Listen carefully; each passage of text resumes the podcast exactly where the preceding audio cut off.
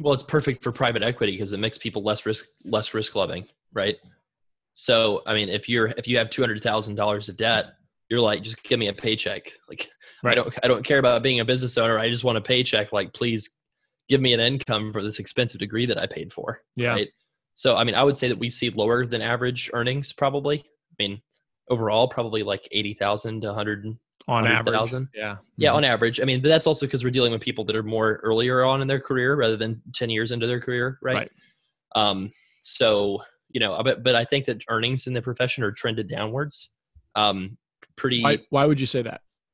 Um, it's just based off of like what I've seen with the number of private equity shops that are taking over the profession like when you gain a certain level of monopoly control you mm-hmm. have power over the cost of inputs. Mm. what is the biggest cost of input in any optometry practice yeah, it's, the, it's, the, doctor right? So if i can gain leverage over all of these practices and all mm. these people are being produced the other thing that's not talked about too much you know enough is that there's overproduction of, of new grads. So the schools have this huge incentive to fill their classes with as many people as possible because everyone can get approved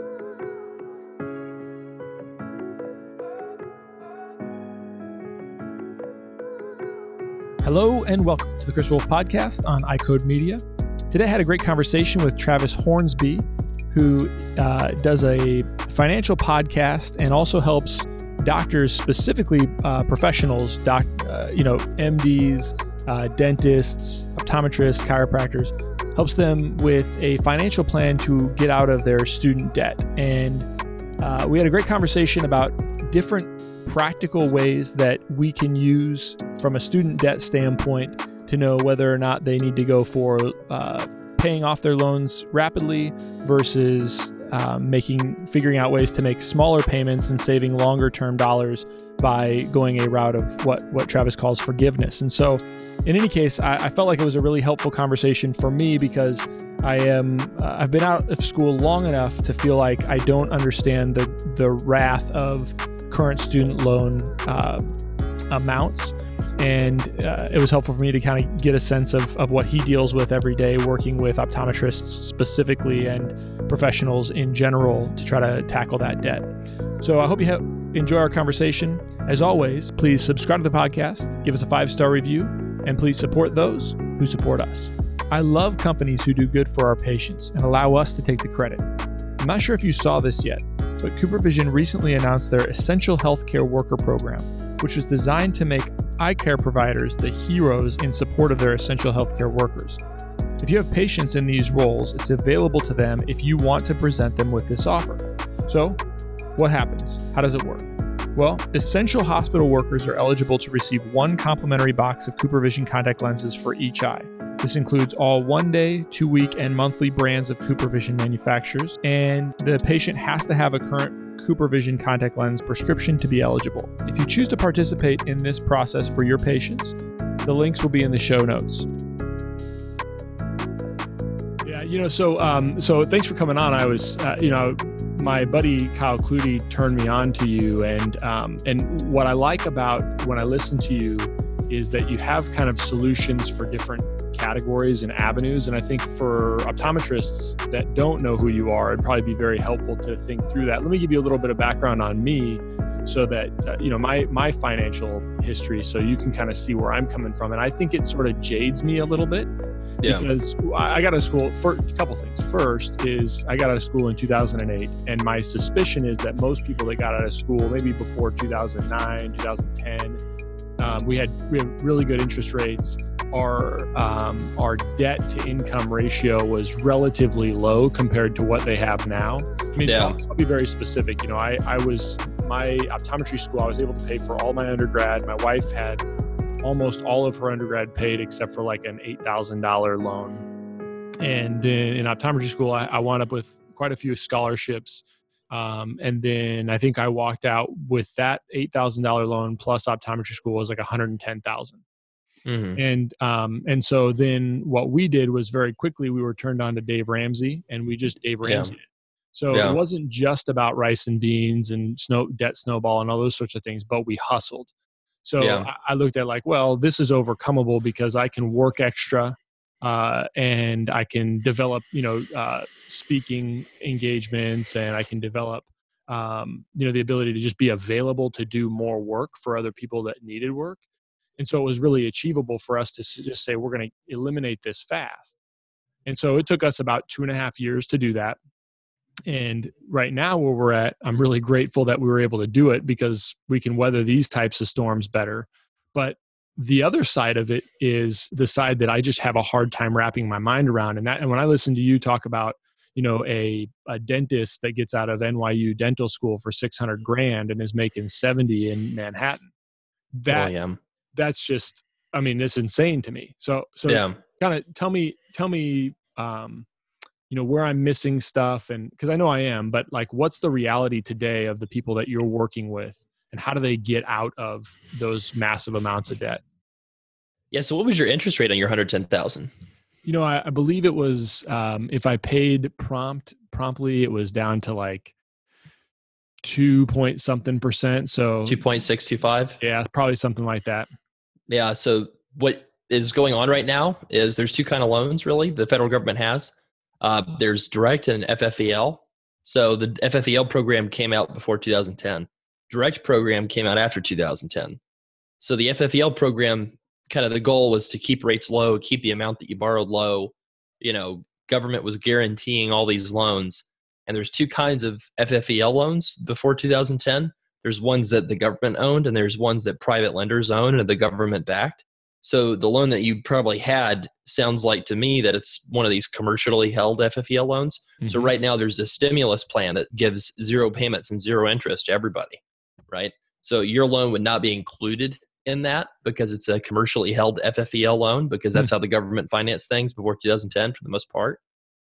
And uh, and so basically what you could do is you could consolidate that loan and turn it into a direct loan now and get that zero payment and zero interest during this uh, you know kind of economically turbulent time. So you know if you had not already made a bunch of progress on your loan there's an example how you could save you know probably a thousand bucks or two thousand bucks just by converting the loan into this direct loan during the stimulus. So that's kind of a one-off. The the thing that happened since you went to school is these direct loan programs like when the government was the direct issuer of the credit like the prices for school just exploded. Hmm. And so, what what school did you go to? I went to Northeastern State University in Tahlequah, Oklahoma. Okay, so I know that I know that is skyrocketed uh, as well. Well, so yeah, so here's so here's an example. So as of 2000 and I think it's 2017, the median debt for students at Northeastern is $143,000. So that's for the class of 2017. Now the mean the mean debt, the average debt is 138,000. So, you know, if you're a, a, student of statistics, why is the, the mean debt, the average debt, why is that below the median? So the reason there is because there's a lot of people that are getting help with their school, getting help with from parents or spouses, something like that, and they're bringing down that average number down lower, mm-hmm. right? And so all the schools talk about median debt. Well, median debt is about as useful as median temperature in on the earth right? If you're in the mm-hmm. sahara desert or the arctic uh, you're gonna get killed right. you know? And so it's kind of like you know it's not, maybe not a the best analogy because if you have zero debt you're certainly in good shape. Right. but you know the thing is is people that have to borrow the full cost of school they're going to come out with way more than what those stated statistics are. Our average uh, od has got about $268000 of dental, of of, uh, of of student debt let me say that again 68 let me say that again yeah. Our average OD has about 268,000 of student debt. Jeez. Yeah. So why is that? You know, obviously our our debt overall tends to be about a third larger than the actual average across the whole profession. So I'll say that that you know our, our statistics are not necessarily represent representative, right? Right. So because they're not coming to you unless they unless they feel like they they've got no other way to get out, right? Or so, no other reasonable way. Right. So I mean, so that means that probably the real debt is probably more like 175,000, something like that. And uh and that makes sense cuz you went, you know, to school 10 years ago or something like that. Right. Right. Right. So so the the thing is is the the typical earnings of an OD what, what would you what would you say they are? Oh, I mean, if it depends on the source, but I would I would guess um accurate is probably between 120 and 140. Mm-hmm, mm-hmm. I mean, maybe seen, a little, maybe a little lower than that. Yeah, we've seen people a lot lower than that. I Yeah. mean, you know, especially in like the bigger saturated areas of the country, you know. So, um, but but say say you're making that, well, you know, you can probably pay that back, but you know, the the reality is is you might not too, and so Yeah. it really depends on your debt to income ratio. You know what we what we've been telling people for a long time is if you owe less than 1.5 times your your um, income, so in other words, you make 100,000, you owe less than 150,000 if that's you, then yeah, you can pay your loan back.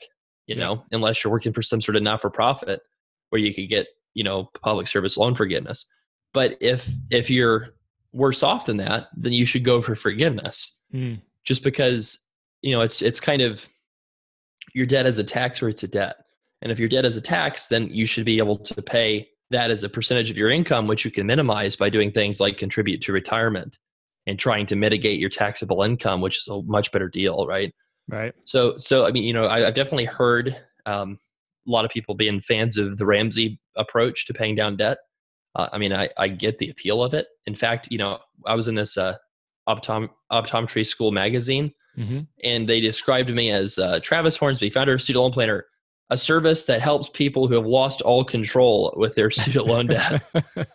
and I was like, that's not it at all, man. Like, Yeah. and then they featured some other optometry school person who did the same thing, like Dave Ramsey method, with 200,000 of debt. Like she talked about how she had been paying it down so aggressively and they were done in five years.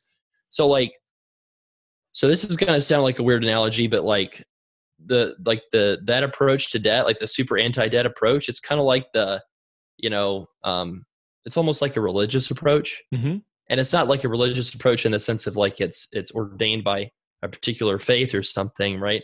Um but i think it's it's kind of like a like don't ask questions just believe Right. kind of approach and and it- and it's and it's and the reason why it works is because if i ask my spouse to not buy that ticket to disney world and spend 10 grand so the kids can see minnie and mickey. Uh, if i ask her to do that so that we can put an extra $10000 in our mutual funds then guess what? We're going to disney world Right. right? Because there's no connection of that contribution to your investments and the value provided to your life. But debt makes you feel trapped. Debt makes you feel anxious. So when you get aggressive with your debt and pay down your debt it makes you feel like you're getting re- free from a prison. And then that basically encourages you and makes makes you want to save even more sacrifice even more gets both spouses on it even more. And uh and it's just very emotionally appealing. And there's nothing wrong with like a strategy that's emotionally appealing but i don't want to just nourish the emotions of our clients and readers. I want to nourish their souls with knowing that they're free from the anxiety in the first Yeah. place Yeah. right? So you don't have to follow that rigid let's pay all the debt back approach especially and this is what's interesting that advice gets worse and worse every year because debt is growing at such a high rate because the government provides the credit and so the prices are going up a lot faster than inflation.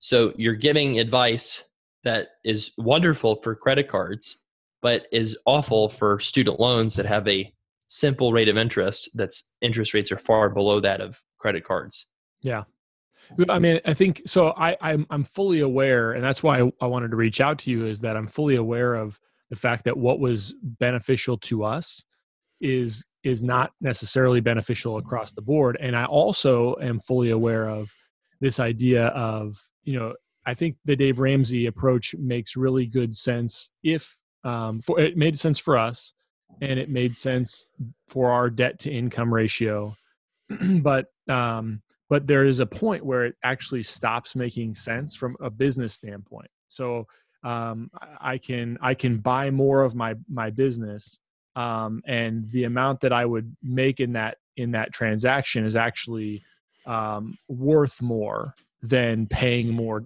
like if i had more loans than paying off more loans right? Like if if even at even at an interest rate of today's uh, so let's say interest rate is you know 6% or 7% or 8% and um, and I could pay off that, or I could um, once I have something that's manageable, I could buy more of my practice, and I'm going to make a lot more than that, right? Assuming that we're not in this big bad, right, like this this uh, state of COVID nineteen. Yeah, well, let's talk. Let's talk about that. So, so give me a, a typical example of like you're one of your friends that owns their own practice. Like, what Yeah. does that look like in terms of the timeline? Well, in terms of like buying into a practice or starting a practice, I guess Either one. Yeah. So, like, if you were going to buy a practice, the, the classic way to do it would be to either get a lump sum loan, and um, or you would have like the doctor you're purchasing it from sort of finances that. Seller And- financing. Exactly, and then they and then you just pay them over time. So if you So- use a bank, how much is it? How much would a practice be, or how much would would the interest rate? Like the the either one. Yeah, the the practice loan size. Well, so if, if you're doing uh, the the custom um, number that would be around would be like let's say you had a million dollar practice that you're purchasing that the selling rate for that would be anywhere between 650 and 800,000 for example. Now that's Yeah. changed a little bit because of private equity and some of the things that have happened. So sometimes what the numbers are going for is an, as much as like one uh, one one whatever you're doing in gross in a year or or like if you're talking about EBITDA they'll go for maybe um 6 to 8 times some are, are as much as like 8 to 10 times EBITDA as the numbers that people have been throwing around. So just my first impression is that's absurd for a service business, right? Yeah, and, and it is, and that's why, and that's why it's even getting harder for students or for new doctors to buy practices because they're competing with a a um, private equity uh, kind of swirl that is driving some of the prac- the prices, the values way way high. Right. I mean, so so my thought there is if you want to own your practice, you could start one or you could get out of the way of the you know, the the freight train, right? And try to buy a practice that private equity is going to ignore, which is going to cause that valuation to be a lot cheaper than it would otherwise be, That's right. right? Um so be, but so say you're buying one of these million dollar practices, you know, how much kind of cash do most people have in the bank? Not much. Right. So yeah, Yeah. not much. So you're So- you're basically if you're financing, my guess would be if you're financing back at that, let's say 65% of of revenue, and you're paying 650, my guess is at best you'd have under a hundred thousand. Hundred uh, at best you probably have a hundred thousand to put down. Maybe. Yeah. But most do most require down payment? No, not that So- I'm aware of. Yeah, so don't do the down payment. Right. Um, so I think that one thing that this is exposed is people really need cash. So what I like to tell people is, regardless of your student loan debt, you know your student loan debt worst case scenario is a payment that you can manage as a percentage of your income if it's on the federal system. And yeah, I get that the interest rate is higher than you'd like it to be, but the interest is not going to kill you because it's a simple rate of interest, right? Right. So if you're on that revised pay as you earn program, you're going to get interest subsidies on your loan if you're you basically your income is below a certain level relative to your debt. So that's going to cut the interest rate down unless you're doing really, really well financially without you even realizing it, Mhm. right? Or there's other plans like pay as you earn that are maybe better for pure forgiveness plays. But if you do want to be a business owner, realize that that's the most important thing, not your student loan debt, you know? And so what you can do with the government plan is, you know, you can sign up for a payment that's based on your income and then when you come out of school your income was zero so your payment's zero for 12 months. That allows you to build up your cash. That allows you to build up your savings build up that emergency fund that cushion so that you have the freedom to go off and try to do your own business venture instead of having to work as somebody's employee for the rest of your life. And the thing about practice ownership is i'm going to guess that you probably have more write-offs as a business owner than you do as a employee for somebody. Oh yeah, fair? yeah, yeah, I mean, absolutely. so would, was your did you how much like did your taxable income percentage wise go way up uh, when you became an owner, or did it stay kind of flat because you used more and more deductions? um, no, my my income has gone up quite a bit uh, as like an ta- owner. tax taxable income? yeah. hmm yeah, okay. Yep. I mean, so you could, I mean, but you we could, but we also have a lot more deductions than I had before. right, So right. both So, on the, on both ends, it's it's advantageous. like, but your but your kind of wealth growth is going it went up a lot more than your income went up, just because you're able to shelter a lot of that income, right? Correct. Correct. so so the thing is is as a business owner wouldn't it be wonderful to have a payment that can be eligible for being bailed out i mean what we're seeing here is private student loan refinancing is not protected in bad economic times you have to protect yourself for that so what we tell people is if you do refinance don't shy away from like a 20 year loan but paying a lot more so we have this strategy called the refinancing ladder so if you take it out 110000 in 2015 or something Mhm. that would have been at a 7% interest rate. Hmm. You know, so what you could have done instead is get it onto something like revised pay as you earn for that interest subsidy. build up your cash, go buy your practice. Then when your payment goes up, now you can go refinance it instead of refinancing it to a, you know, a 10 year with a $1,100 a month payment. You could refinance it to a 20 year with maybe a six or $700 a month payment. Mm. And then you can pay an extra 2000 a month, right? So maybe you pay an extra 2000 a month just because you're following that approach or the anti-debt approach. Mhm. You're going to pay that off down to, you're going to pay that off in like four or five years. Mhm. But the thing is, is you waited until you were financially secure before you got super aggressive with your debt, right? You waited until you had that really nice emergency fund. You waited until you're a practice owner. You had a lot more in your life figured out, you know, and then you took that step. And then once you pay down that loan from a hundred thousand dollar loan to a fifty thousand dollar loan, well, now you can refinance it to a ten year loan, and then pay off even more aggressively at a lower interest rate, even still. Yeah. So that's called the refinancing ladder approach. That's a strategy that we've coined.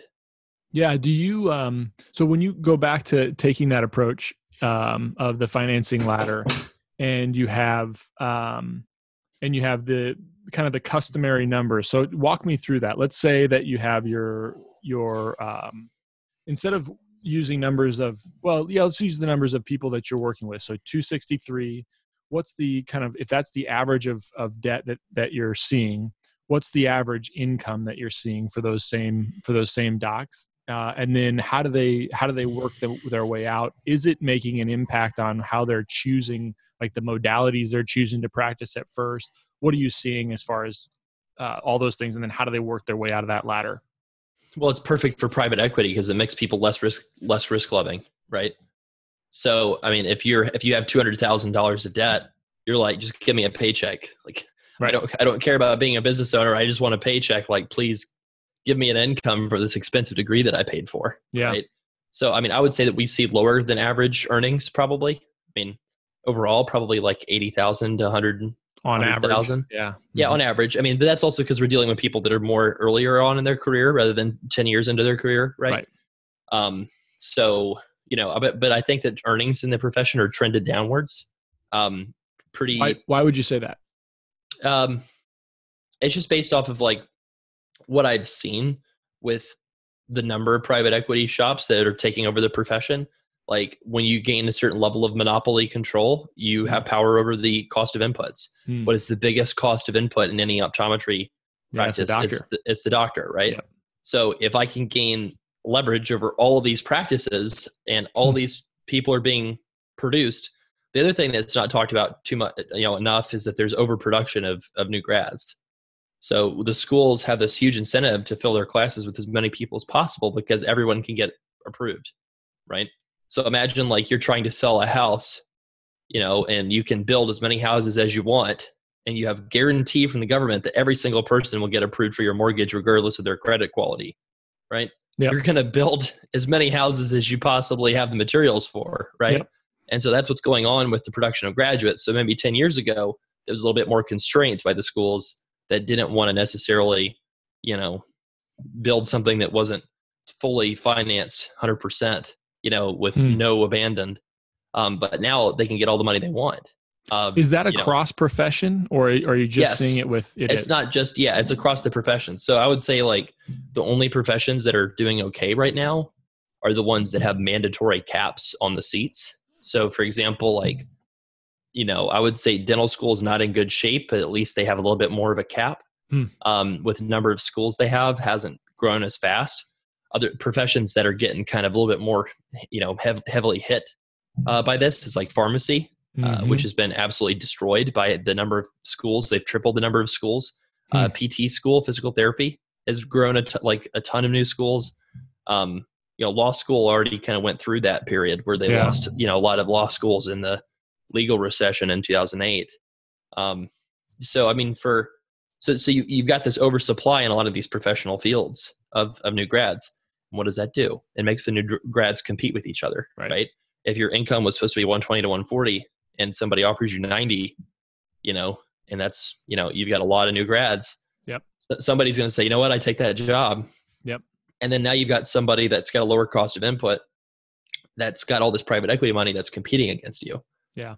You know, so I think that that's kind of the, the rationale for getting involved in this. You're seeing this in other industries too, like veterinary medicine, the c- company that makes the um, I think it's the company that makes like the M and M's uh, is uh, is buying all of the veterinary practices in America pretty much. Hmm, Interesting. Uh, and it's just again, it's just because you can control, you know, the earnings and uh, standardize processes and make a bunch of money.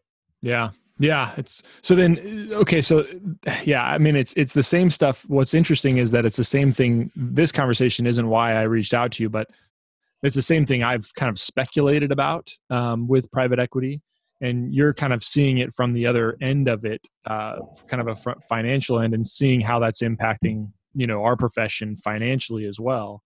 So then let's say that you know your number of we'll pick 90 so they come out they're making 90,000 a year. They've got 263 in debt. Let's just use the number of 100 just to to use a round number. Mm-hmm. so you would say then okay well let's say they go in and work for the private equity firm their first step is to do what in terms of their loans what do they make sure they do I mean, so if you have 260, 260 something thousand of debt and 100,000 of income, so realize that your savings rate's going to determine more of your life than your student loans. So what does that mean, right? So if you got that huge debt amount, the same thing applies. You want to do 5% to retirement, $100 a month into a non-retirement account, and then do everything you can into an emergency fund. Do that until your emergency fund's got one year of expenses in it. So that might take you a while, might take you a couple years, but you know, hopefully you'll be able to save and you know live like a student for the first couple years to get that emergency fund in the bank. And the reason for the two things about investments is retirement and taxable accounts always have to be prioritized. So you always want to be putting money aside into um, investment accounts, and most people never put money in any other place than their retirement account for investments. So that's why I tell mm-hmm. people to prioritize those two things. And in terms of their student loans, if they like talk to us earlier rather than later, then I would tell them to consolidate their loan with the federal government so they could get signed up for something like pay as you earn right out of school. And then you can get a zero dollar a month payment for that for starters, which is going to supercharge your efforts at getting to that emergency fund that you needed. Mm-hmm. Pay no extra money on your student loans at all. And then maybe your next goal is I want to get to max out re- my retirement account, or I want to buy a house, or I want to get married, or I want to do one of these big life events. So my suggestion is is do that, do that thing, start the business that you've always wanted to start, right? Do whatever it is that your big goal is. And then you might have to do even more things with your student loans, such as filing your taxes, married filing separately. Because if you don't, you're going to include your spouse's income in your monthly payment. Mm. So there's strategies, all kinds of strategies, especially for doctors in places like uh, California, Texas, Arizona, community property states, where there's even more complex rules at play in terms of when you're married, how do you reduce your student loan payment to as low a Hmm. number as possible with, with some kind of more advanced strategies. But that person's going for forgiveness. I mean, if they try to pay back their debt, the only reason they would do that is if they had a, you know, very well off, you know, household income that was independent of their own. So then they they would they would basically drag out as low a payment as they possibly can make for the 20 year period. And then and then the idea is then it will be forgiven. They'll have to pay a tax consequence for that forgiveness is the is the idea. Is that correct Under current law, yes, but let's be real. Do you think that's actually going to happen after this week? yeah right I mean, so I mean, what what we've seen is that politicians will respond politically to student loan debt, and and it's not just you know one side of the aisle Hmm. either. Both Hmm. politicians, both parties will respond politically to the demands and urges of what the median voter wants with student loan debt. Right now, it's not a problem. The taxability of student loan debt hasn't hit anyone, hasn't caused anyone's house to be mortgaged, or hasn't caused anybody to sell their practice. Mhm. And when those things start happening, the demographic that's affected is going to be in their 50s and 60s, which is the, the most valuable demographic from a political perspective.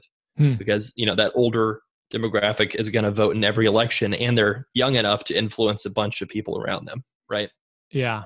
How do we? So then that, uh, uh, you know, I, wasn't planning on talking politics, but it's interesting to me because how do we, if we, if we're going to forgive all that debt, it, it seems to me like that's like one of the biggest upper middle class welfare opportunities. So a guy, let's say a guy that goes in, comes out of high school, goes into a trade. He's a plumber. He uh, works really hard. He never has any college debt and builds his own business. Um, you know, he's let's say he's 40, 50 years old. He's he's built a business. It's a wonderful business, and he doesn't get any of that benefit, and yet he's going to have to pay. He's going to have to pay for that that uh, loan forgiveness of the doctor who, you know, who did who decided to to kind of use some of these strategies. And I I, I agree. I think you got to use the strategies that are available to you based on the rules. But what are your thoughts about just the rightness of that? Well, it's like, you know, it's obviously not a good thing. Like nothing about the system is is good. Yeah. I mean, if you were designing a student loan system and you had the current one we have now, you'd say what drug was the person on it that made it? I mean, yeah. Right. You know, because it's it's ridiculous. So it's just like, um, yeah. I mean, it's absolutely a giveaway. Like they did a study. The CBO looked at who was going to benefit from the forgiveness, and uh, and I want to say that they said that eighty percent of the forgiveness benefit is going to go to people with graduate degrees. Yeah. Um, so I mean that's pretty staggering. And the, the reality is, is you know we should probably cap student loan debt and and regulate the price. Like, say for example, if you look at other countries around the world that allow people to pay based on their income, the problem is, is when you can pay based on your income, there's absolutely no connection to how much you pay at all because mm. it's the same payment regardless of what you borrowed, right? Mm-hmm. So what the countries have done, like the UK, is they put in very stringent price controls on what schools are allowed to charge. And you know, if you want to charge more to fill your class with 900 people, too bad, so sad. So the the place like NYU that's in this super expensive place to educate people is going to be educating fewer people, and the place at University of Iowa is going to be educating more people because right. of the price control, right? Right. So I'm not saying that's a great system, but it's probably a better one than the one we have. So I would just urge the next time that Congress looks at this, um, it's against the interest of our business to suggest this, but you know, it would be good for the country if we cap student loan debt at no more than say two hundred thousand dollars period. Hmm. And then I think what you'd see is a lot of these more aggressive schools would go out of business, or they'd be forced to slash their costs, and they would complain loudly about it. Right. Um, but they would just have to deal with it, you know. Right. So I think that's probably your you know that's the ideal situation but i don't really see that happening because the lobby for the higher education um, you know association is extremely powerful yeah. um, because it's extremely well funded. I mean if you have billions and billions of dollars in your endowment funds uh, for a lot of these bigger schools you can afford some pretty good lobbyists for that. Yeah. Yeah i think I mean, that's the that's the the concern is that you wipe away all this debt or a large portion of it and you don't control the other supply side of it where they can change the fees whenever they want to and right. then you're just going to wind up with the exact same thing i i heard you talk about one time which i it was was something i hadn't really thought through but i, I think it's a very valid point is um if if this debt is forgiven it does allow people to buy homes buy cars spend money in the so that they are kind of spinning it back into the population um, more uh, but I guess it's just, um, eh, yeah, it's just it's just hard to wrap my mind around because there's not a good answer. And what what winds up happening is you got to play the game that you're that everybody else is playing. Well, forgiving student loan debt for everyone would stimulate the economy, but there would be an enormous cost to it. Mm-hmm. You know, I mean, so that's just the reality, and and and the cost would be borne by the taxpayers who are student loan borrowers because they do pay a lot in taxes.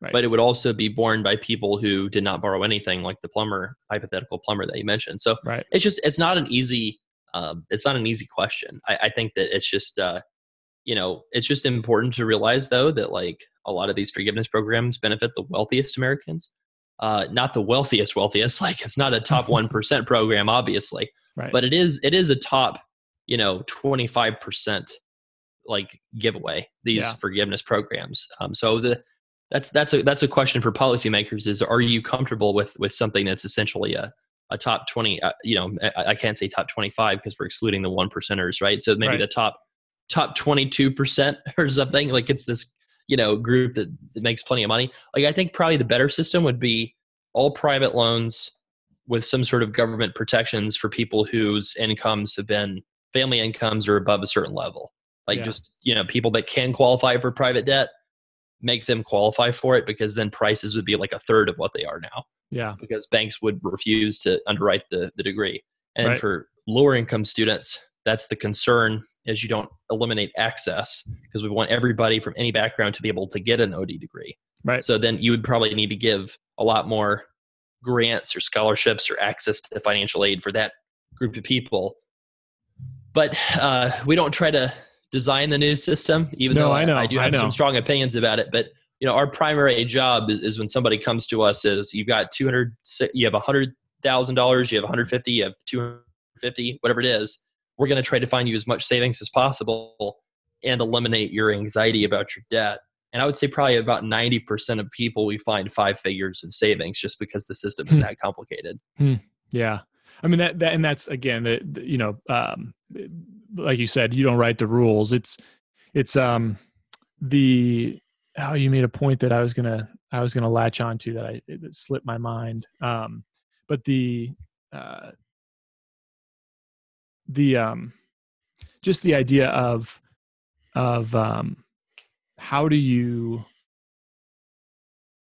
how do we yeah so yeah that's what i wanted to, to to make a point about is if you have so if if we have um, private loans the reason that we don't that that would control some of the costs is because you can default on a private loan and and those private companies are not going to invest in a degree that's astronomically out of line cost wise for what you can pay back over time is that so correct actually, actually, you cannot default in a private loan. you still so- cannot You still can't. bankruptcy? The- no, it's still with you. with education Yes. So I mean, the reason they do that is because it's unsecured debt, and so that gives you um, a lot of security as the lender to give you people a lower interest rate than they would otherwise give people if it was bankruptable. It's probably not a good thing that it's not bankruptable, to be honest. Um, but um, but but but I think the reason I'm saying that I think prices would be lower if everyone did have private debt is because you're just you're not going to give somebody more than hundred thousand dollars for a degree that makes hundred thousand dollars a year right as, as a bank you're just not going to do it Right. and so i mean the, the risk is is that turns the profession into a profession of like all upper middle class people and that's it and that would be a bad thing you know Yes. if that happened but um but i think that you know if you could i guess force people to be more price conscious in the decision making then that would help a lot i mean like in reality like looking at the list of optometry schools the the most expensive one in the country is western university of health sciences according to the government debt and then the cheapest one, or one of the cheaper ones in the country is the SUNY College of Optometry, Hmm. right? So ideally, and the the school size, according to the government data that I'm looking at here, 64 in the cohort uh, that they kind of surveyed, and then like 140 almost in the in the most expensive one. Hmm. So you see most of the students going to the more expensive schools, uh, and you see the cheaper schools have kept their sizes, which Yeah. doesn't make any sense. Yeah. Well, and, and part of it is that SUNY is a state school, I would imagine, and uh, well, yeah, they probably is. only get a certain number of subsidies or something Yep. per person, so they Yep. limit it for that reason, right? Yeah. But and like we would be we would be better off as a country if you would give a lot more of that money to these low cost schools to subsidize them opening up a lot of you know a lot more seats to people. I mean that would be the way to go too, but that's Yeah. just not happening unfortunately. Yeah, interesting. Well, so Travis, thanks for being on today. Tell me, uh, tell tell listeners how they get a hold of you if if they're dealing with this, and um, where we can find you, your podcast, all that kind of stuff. Yes, we have a student loan planner podcast. If you just search those words on any place you listen to podcasts, you'll find our show. We've got a ton of stuff uh, for people that need free help. Uh, and if people are like, well, I've got a lot of money uh, in debt and I'd like custom help, then we'd love to help you with that too. If you go to studentloanplanner.com slash help, you'll be able to read about everything that we do for people. It's a few hundred bucks and we make a custom plan, usually saves people five figures. Awesome, awesome. Thanks for being on. I appreciate it. Thanks for, thanks for having me. You're welcome.